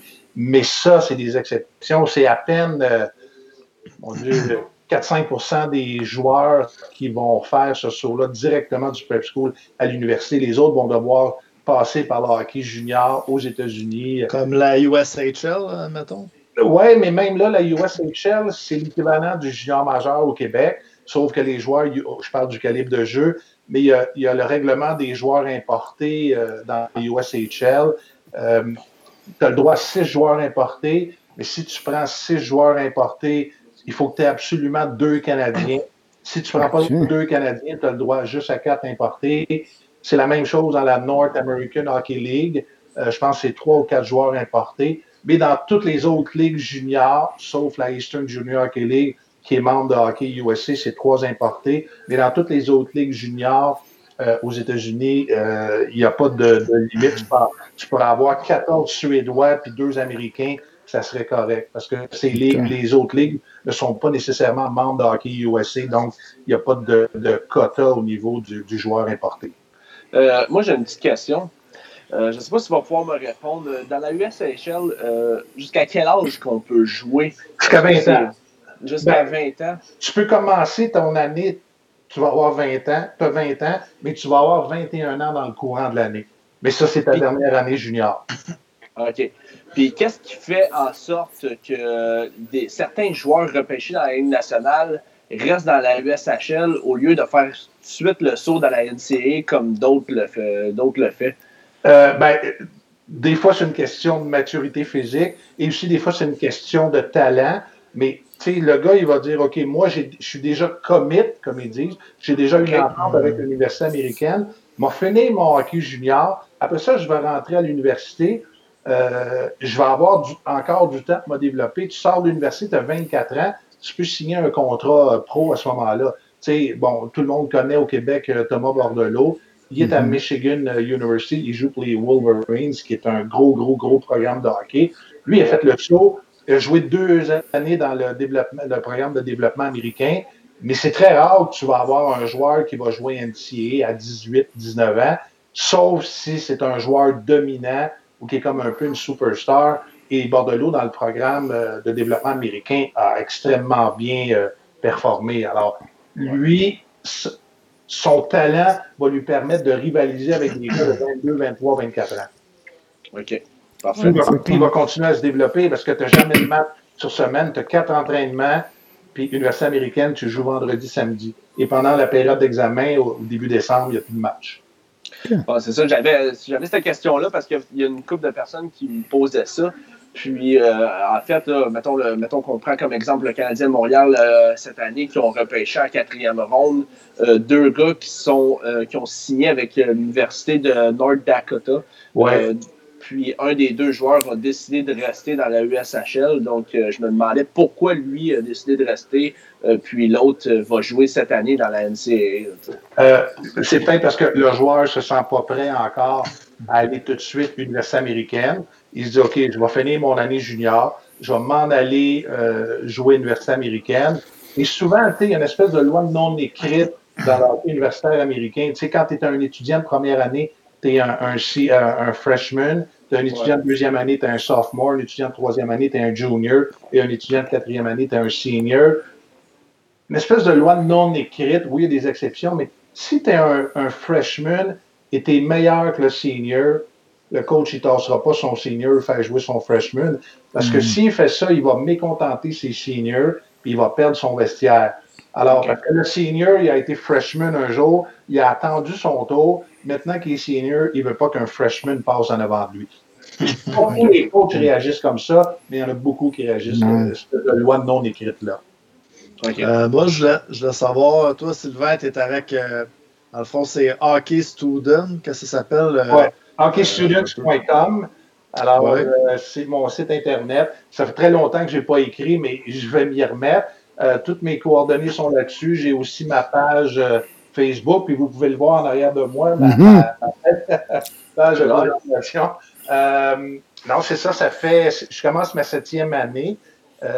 et dans les, au cours des six premières années, j'ai travaillé avec 80 familles. J'en ai placé 74 wow, dans quand même. plus 20-22 joueurs dans les, euh, équipes juniors aux États-Unis. Puis un certain nombre, ça commence dans les universités américaines. De parler à Maud euh, Saint-Louis hier. Elle, elle a une offre sur la table euh, de Maryville University, qui est une équipe qu'on appelle ACHA Division 1. C'est un petit peu différent de la NCAA. Euh, mais elle a aussi six autres écoles, ACHA et NCA, Division 3, qui ont de l'intérêt pour elle. Le dossier devrait se conclure bientôt. Elle a une très bonne bourse de Maryville University, mais elle attend les bourses euh, des autres écoles pour pouvoir comparer et prendre la décision avec, avec ses parents par, la suite.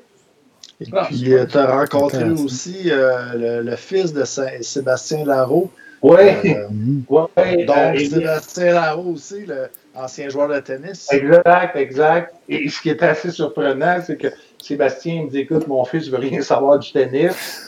Euh, son plus vieux, je pense, est diplômé d'université aux États-Unis en golf.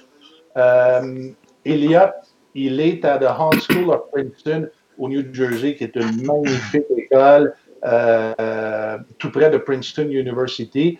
C'est un joueur de hockey et là, il va graduer de, de Hans School au mois de mai-juin. Et là, il regarde pour peut-être aller jouer une saison de hockey junior aux États-Unis avant de faire son entrée euh, à l'université. Mais c'est un bon joueur de hockey, mais c'est aussi un très, très bon étudiant.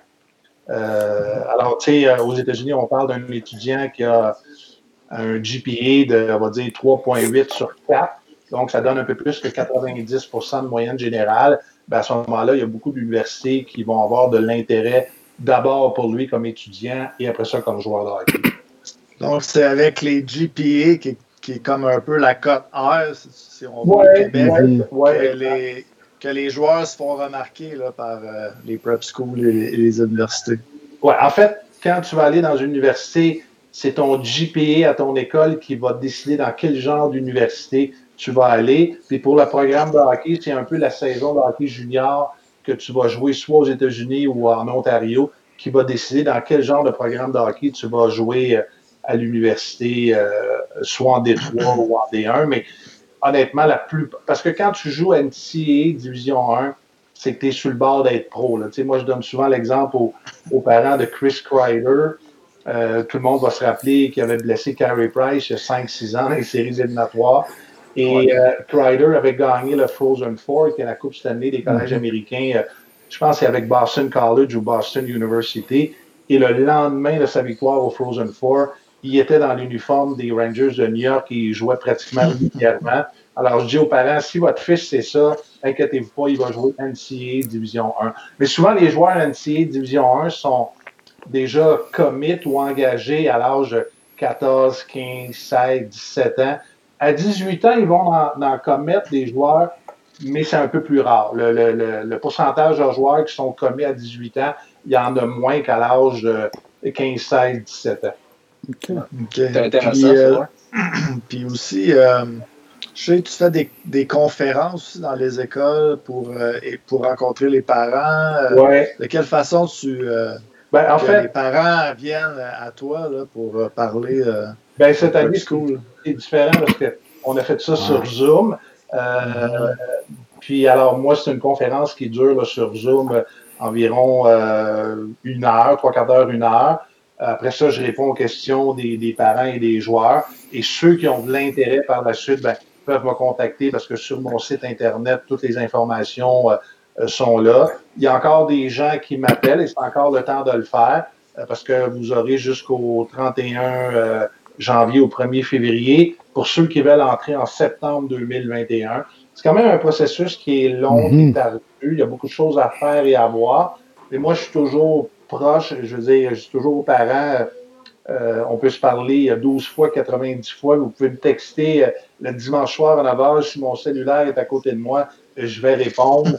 Euh, j'essaie de me rendre très disponible parce que ça dure pas très longtemps. rendu au début mars, on a toutes nos réponses. Et là, après ça, c'est de négocier avec les écoles pour être capable de s'entendre sur le plan financier parce que c'est une business, là. C'est ce que je dis aux parents, c'est une business. Il reste une place dans l'école et dans l'équipe de hockey, il y a un Québécois puis, euh, je sais pas moi, un Finlandais. Les deux ont le même genre de dossier académique. Le Québécois est un meilleur joueur de hockey que le Finlandais. La famille finlandaise est prête à payer 40 000 euh, La famille du Québec veut payer 20 000 Il n'y a aucune, aucune, aucune hésitation possible. Ils vont prendre la famille à 40 000 C'est une business. Hmm. Alors, euh, une fois que tu as compris ça, tu acceptes le système, tu vas vas avec ça. Alors, moi, chaque année, j'ai des écoles qui s'ajoutent. Euh, euh, parce que bon, mon nom commence à circuler, alors j'ai des écoles qui s'ajoutent. C'est déjà arrivé que des écoles ont pris euh, deux, trois de mes joueurs sans les avoir vus jouer. Puis le coach il me disait Sylvain, I trust your judgment. j'aime moins ça parce que ça met un peu plus de pression sur les épaules. Mais les jeunes ont très bien répondu académiquement et euh, sur le plan du, du hockey. Alors, euh, ma réputation était sauve. Euh, je sais que cette année, il n'y a pas de visite là, dans les prep schools, mais comment que ça se passe habituellement quand tu t'en vas avec les familles et les jeunes faire les visites? En fait, c'est moi qui gère tout ça. Donc, je, je, je réserve les tours dans les écoles. Alors, en temps normal. Tu un itinéraire ou euh, un horaire? Oui, moi, je fais un horaire parce que les familles me donnent leur disponibilité. Alors, selon leur journée disponible, ben, moi, je vais réserver les tours dans les écoles. C'est possible de visiter des, écoles du lundi au samedi. Le samedi, c'est possible de faire juste une, une visite parce que les écoles ferment plus tôt. Mais du lundi au vendredi, c'est possible de faire deux visites par jour. En moyenne, chaque visite dure deux heures. Euh, donc, la famille se présente au bureau d'admission. Là, on va le, placer cette famille-là avec un étudiant, peut-être un francophone s'il y en a un dans l'école. Ils vont faire le tour du campus ensemble. Là, les parents posent toutes leurs questions, reviennent au bureau d'admission. Là, ça va être une entrevue avec l'étudiant, euh, one-on-one, avec euh, un membre du personnel d'admission. Une entrevue qui dure entre 10 et 20 minutes. C'est pas pour mettre l'étudiant en boîte, c'est pour savoir c'est qui ça, ce jeune-là? Est-ce que c'est un bon fit pour notre école? est-ce que notre école est un bon fit pour cet, étudiant-là? Euh, après ça, l'étudiant sort, les parents entrent, posent leurs questions. Une fois que ça c'est terminé, moi j'ai organisé la plupart du temps une rencontre avec le coach de hockey. Euh, et une fois que la rencontre avec le coach de hockey est terminée, on passe à la deuxième école euh, en après-midi. Moi, je demande, je suggère en fait aux familles de visiter huit écoles. Pourquoi huit? Ah ouais, huit, c'est beaucoup quand même. Non, parce que moi, au début, j'ai un papa, il y a quelques années, qui me dit ah, huit écoles, es-tu sérieux? Je lui dis oui, euh, regarde, huit écoles, voici pourquoi je te suggère huit. Et à la fin du processus, il me dit Sylvain, je pense que j'aurais dû en ajouter deux de plus. Mais huit, parce que, un, c'est pas sûr que l'étudiant va être accepté dans toutes les écoles. On va dire qu'il est accepté sur cinq, à cinq écoles sur huit, ce qui est une très bonne moyenne. Mais peut-être que les trois premières écoles, la famille ne s'entendra pas financièrement avec les écoles. Donc, à la fin, il va en ah. rester deux, peut-être trois, avec lesquels tu peux négocier. Puis, c'est d'avoir ton budget ou le plus proche de ton budget. Et après ça, tu dis, OK, je signe avec, euh, avec cette école-là. Euh, euh, les Américains sont on peut, on peut dire beaucoup de choses négatives des Américains avec Trump au pouvoir, mais là, ça va changer au 20 janvier, du moins on l'espère. Euh, mais au niveau du sport, les Américains sont à des années-lumière en avant de nous autres au niveau du sport dans les écoles. Mm-hmm. Euh, ah, il y a beaucoup de campus où l'aréna est sur le campus. Ce n'est pas l'aréna de la ville, c'est l'aréna de l'école. Alors, les, les, gars peuvent sauter sa glace. Le dimanche, c'est la journée où il se passe rien. Là. Je veux dire, les, les gars relaxent, c'est la journée de congé. Mais des fois, les, les gars vont voir le coach. Hey, coach, euh, peux-tu sauter sa patinoire? oui, mets ton survêtement, puis saute sa glace. Les gars chutent des parcs, lance le gardien de but, etc. Tu sais, c'est l'aréna de, de l'école. Mm-hmm. Alors, euh, ailleurs, c'est souvent l'aréna de la ville. Tu peux pas faire ça, là, tu sais. Mm-hmm. Alors, les gars sautent sur la glace. Puis, et dans les prep schools de la New England Prep School Hockey League, les étudiants athlètes doivent faire trois sports. Un l'automne, il y en a qui jouent au soccer ou qui vont faire l'entraînement hors glace ta saison de hockey commence euh, mi-novembre et début mars, ta saison de hockey est finie. Là, c'est le sport du printemps qui est en bac. Alors, les joueurs de hockey, il y en a qui jouent au golf, au baseball ou à la crosse. tu peux jouer dans la deuxième équipe dans un autre sport. moi, tous les joueurs que j'ai envoyés aux États-Unis au hockey, ils jouent dans ce qu'on appelle le varsity, qui est la grosse équipe. Tu hmm. Le varsity et le GV, le junior varsity c'est des joueurs du même âge, mais qui ont un petit peu moins de talent.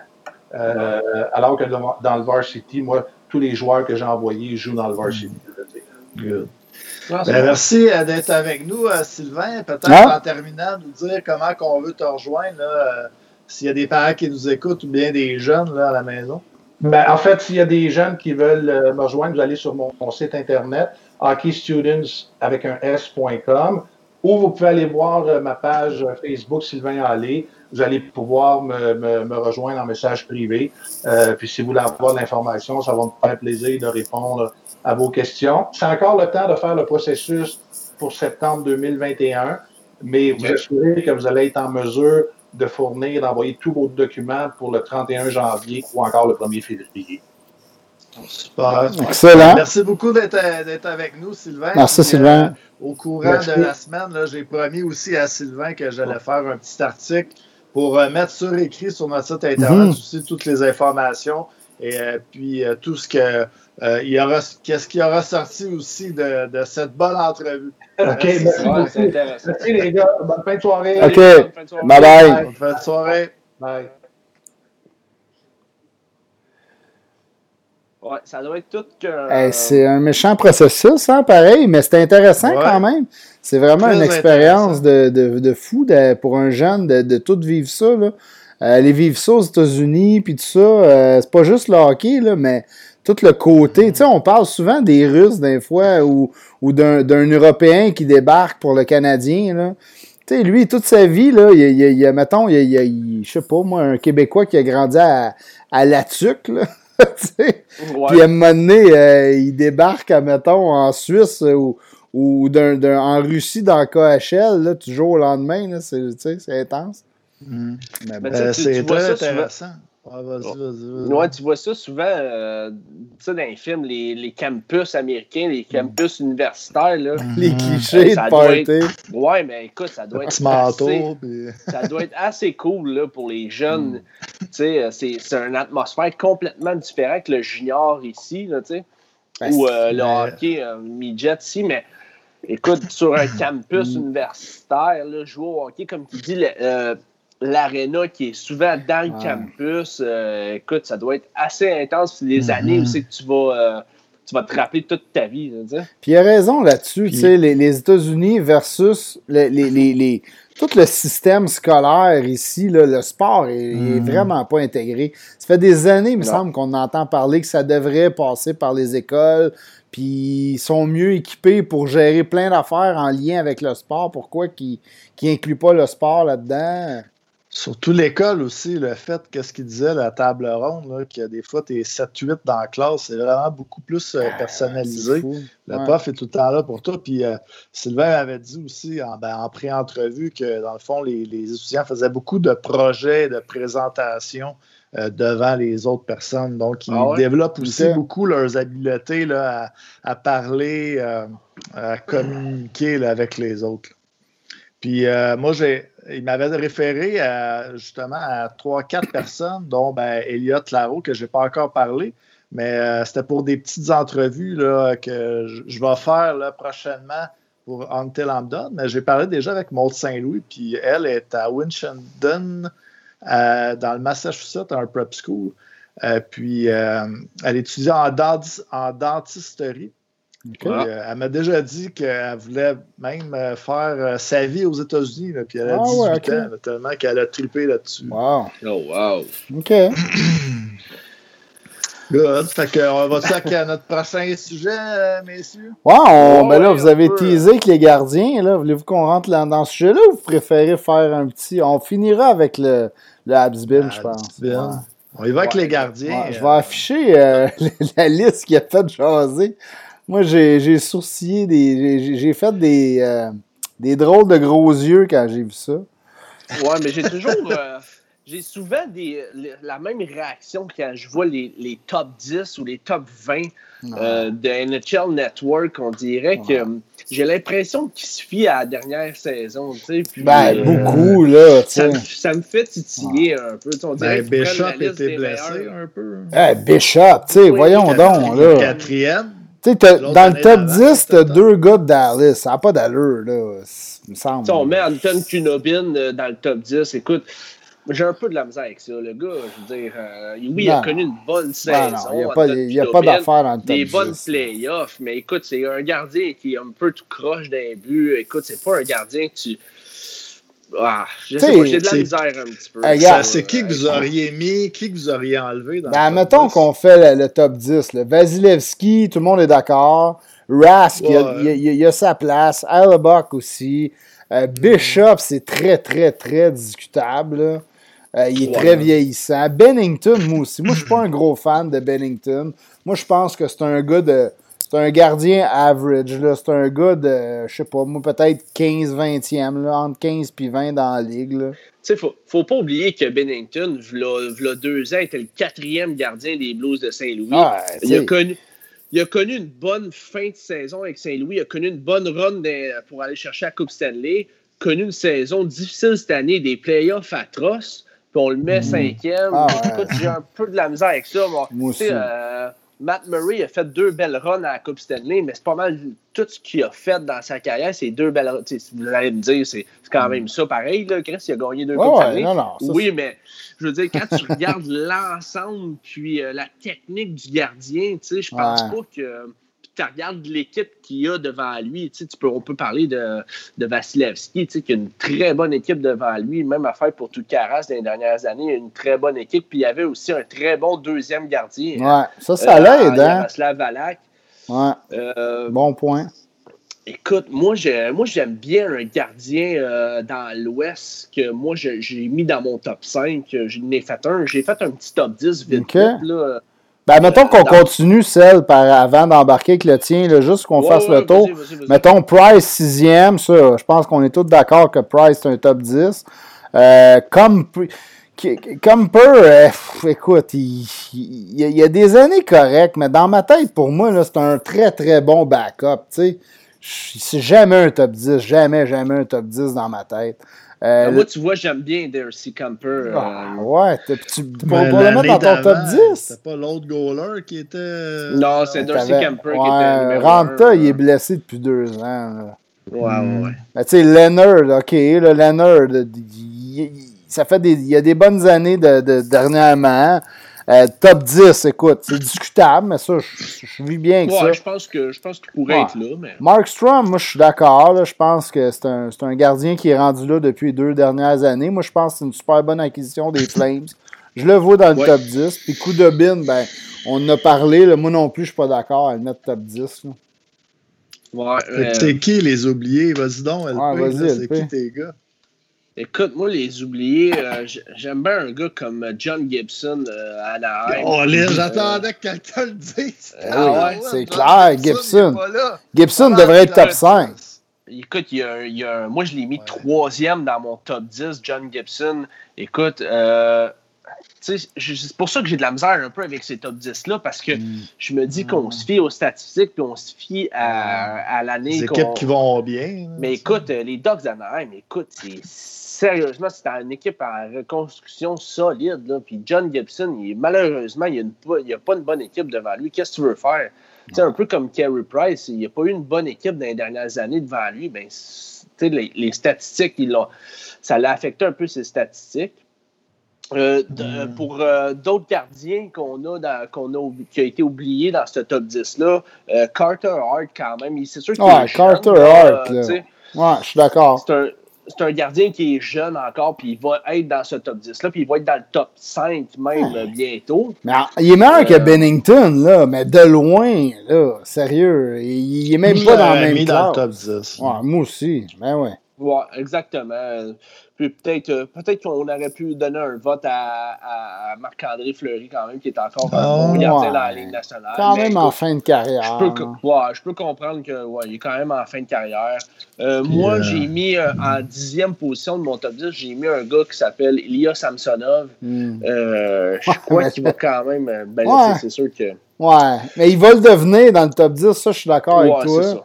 Mais ouais, je le mettrais peut-être pas tout de suite. Il y a peut-être Bobrovski, je sais qu'il a eu une mauvaise année. Ouais. C'est un gars qui, qui, qui, qui, a sa place dans le top 10 comparativement à bien des gars que, que NHL Network ont mis. Ouais, c'est ça. Vous pas mis Varlamov aussi? Bah, moi, je suis pas un gros fan de Varlamov. C'est un bon. Pas euh, 5 premiers, mais peut-être bon... 10 premiers. Ah, tu trouves? Ah non, pas moi. Moi, je trouve que c'est un. Frère Calmette, il y a Samsonov. Moi, il est 20-30e. Là. Il est comme un bon A, un 1A, un B là, vers la mauve. Là. Faut qu'il y ait un autre gars qui capable de jouer avec lui. Moi, je pense que je pense que Samsonov va être un des meilleurs gardiens dans les nationales. C'est un choix de première ronde euh, des Caps.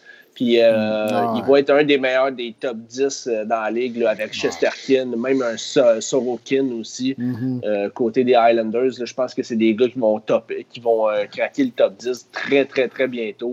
Carter Hart aussi, mm. c'est sûr, à 100% Tu sais, un Mrazek, là, il y a des bonnes stats de dernièrement. Je le mettrais pas dans mon top 10, mais comparativement à des, des Comper puis des, des coups de bin, moi, Mrazek est dans cette catégorie-là. là Ouais, mais je mets, je mets un peu Mrazek euh, dans la même catégorie des Kudobin. Je pense mm. que. Mm. Bon, John Quick, euh, John Quick, que vous en ah, pensez? Quick, il a été blessé depuis une couple d'années. C'est plus le même gardien qu'il était. Moi, d'après moi, il l'a déjà été, mais il ne l'est plus.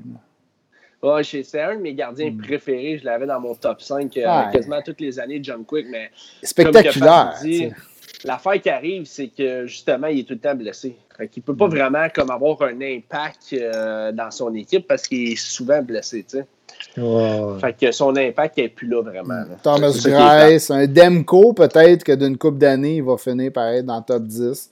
Il y a le potentiel pour, en tout cas. Bon, ouais, peut-être. Il, y a eu des bons matchs en playoff, mais c'est juste un petit échantillon. Mais Non, mais moi, c'est vraiment Gibson. Là, je pense que c'est un sacrilège euh, qu'il ne soit pas dans les cinq premiers. Mathieu Campo, il va être content que je dise ça. Ben non, mais il n'est même pas dans leur top 10. C'est inconcevable. Sacrilège. Inconcevable. Ah ouais, c'est ça. Tu mets ce gardien-là avec euh, une bonne équipe, puis euh, c'est le meilleur gardien de la ligue. C'est ça qui arrive. Personne n'a parlé d'Anderson. ouais, c'est ça, tu sais. On ne sait pas encore s'il est bon. Hein. Anderson, je ne sais pas. Et justement, ils ont, les Dogs d'Anaheim, ils ont laissé partir Frédéric Anderson pour faire la place à John Gibson. fait Ouais, mm. mais euh, Anderson, je ne suis pas un grand fan de lui. Puis, à sa défense, il n'y a pas une grosse défensive devant lui aussi. Donc, euh, non, c'est clair. Tu as raison, mais, mais bon. Fait que nomme-moi une bonne défense euh, puis un bon système défensif, puis je vais te nommer un bon gardien. Hein? Pas Pat Burns qui disait ça? semble que c'est du Pat Burns. C'est quand même bon, ça. Ah ouais, bon. un bon liner. Ou nomme-moi un bon gardien, je vais te nommer un bon coach, quelque chose dans le genre. Là. Ça, ça ressemble à un autre aussi, ouais, exactement. Oui, as-tu du monde dans le chat qui ont écrit quelque chose euh, par rapport Non, mais là, je pense que c'est pas mal. Euh, euh, c'est un peu tranquille ce soir euh, dans le chat. Là. Il manque un peu de, de GF Limoges. Il va falloir qu'on. manque de Limoges. Limoges, il est parti sur une brosse depuis un mois. Ouais, ça fait une coupe de, ça fait une coupe de podcast qui n'est pas là, Limoges. Là, mais... ouais, il joue au poker de temps en temps aussi. Mm. Ouais, je pense que. Il y a des problèmes de jeu et de consommation. Il y a toutes les vis, Limoges. en plus, il n'est même pas là pour se défendre. tu envoyeras le segment. Non, mais je, pense qu'on peut peut-être y aller avec la Oh, un petit Habsbin, là. Good. Partir la promo. j'ai fait mes devoirs aujourd'hui. Je ne ah pas avoir. J'en ai trouvé deux. Oh, ah, là, moi, j'aimais ça la semaine passée. Facile, juste un. J'ai bien dormi. je pars la promo. J'ai décidé de faire plaisir quand même, de ne pas trop trouver des gars qui sont vieux. OK, laisse-moi partir la promo, puis on se fait ça. Le segment Habsbin, une présentation de Groupe Air Force, les pros du nettoyage de vos systèmes de ventilation, thermopompe et air climatisé.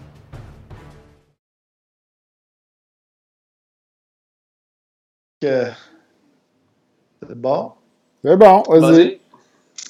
Good. Donc, le, joueur Habsbin euh, d'aujourd'hui, euh, c'est un joueur euh, qui a joué avec le Canadien il n'y a pas si longtemps. Oh. Euh, en 2017-2018. Tabarouette, euh, il a terminé euh, sa carrière de 845 parties avec le Canadien de Montréal d'une bizarre de façon. sa femme s'appelle Julie Garcia. Et puis, elle. John, John Scott? Non.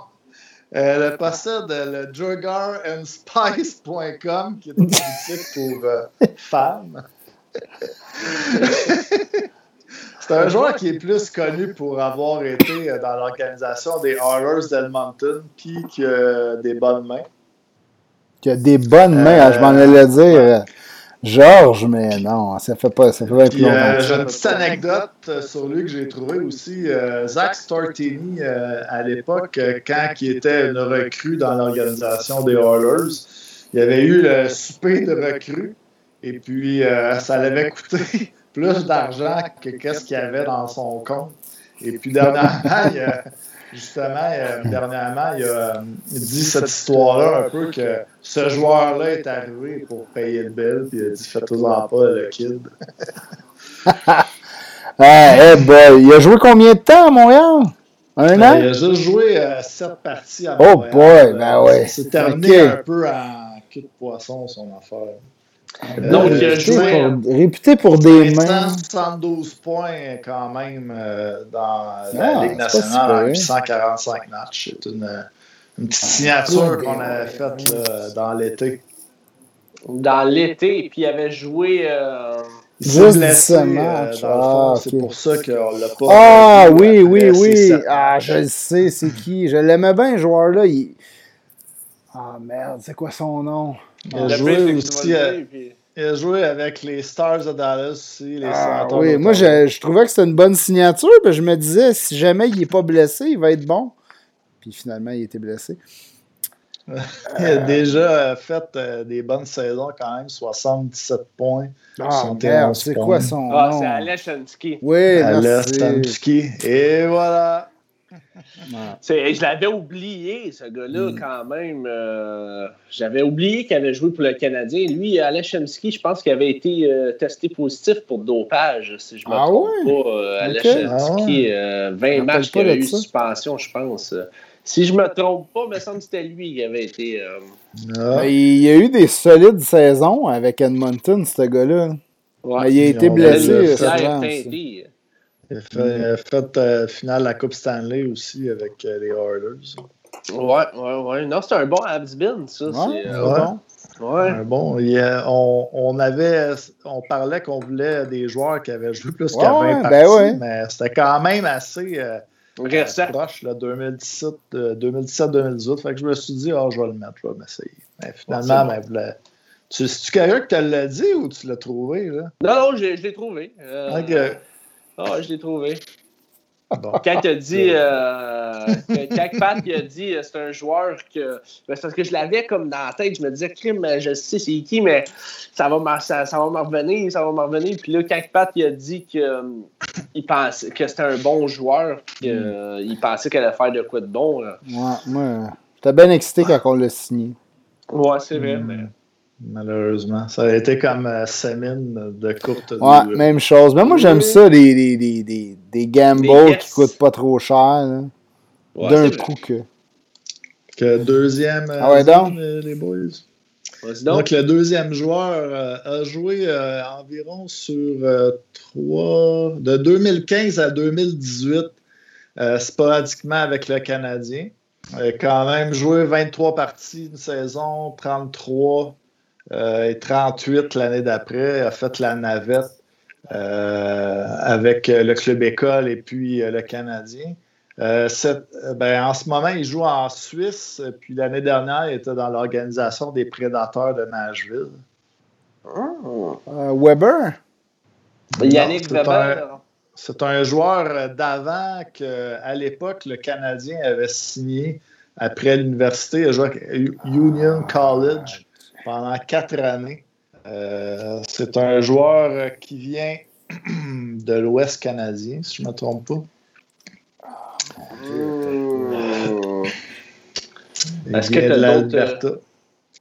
Euh, je vais voir. Euh, il a été, après, après le Canadien, il a été avec Vegas quand l'équipe.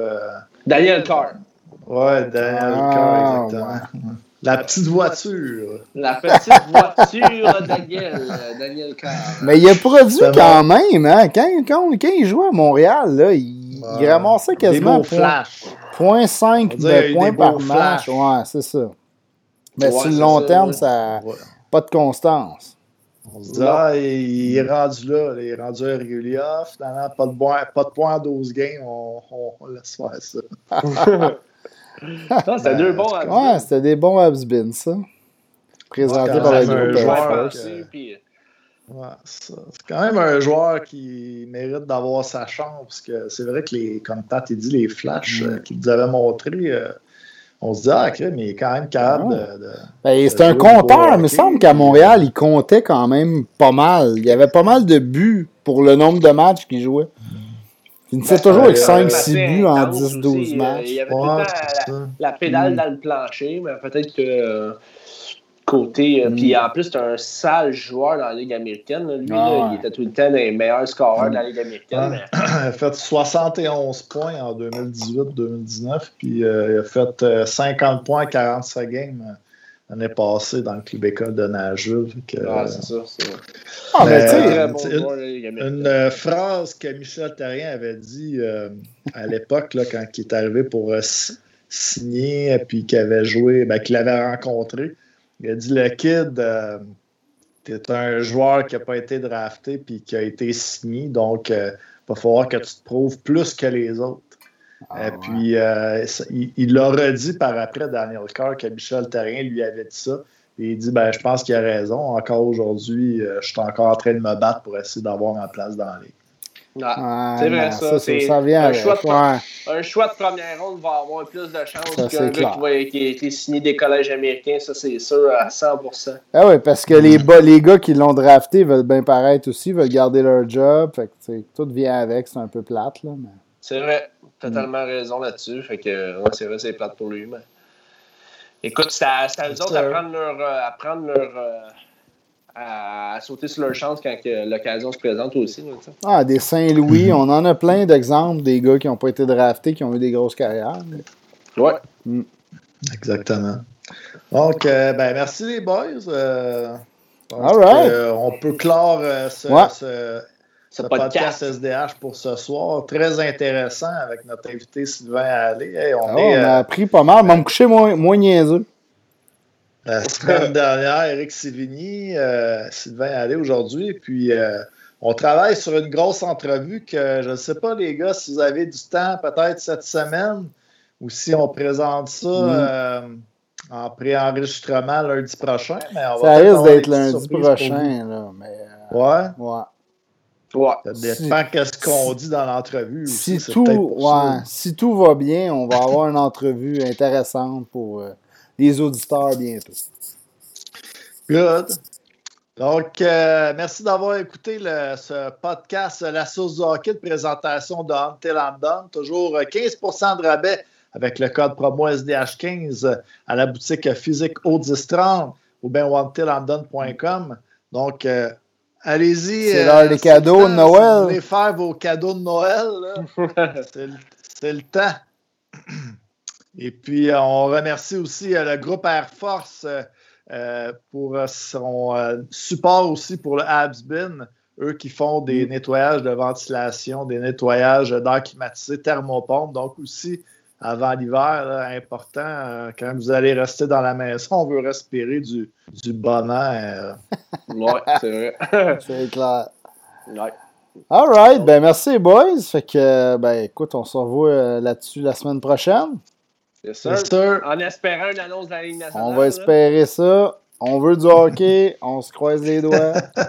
ouais. That's it. All right. Ciao, les boys. boys. Salut.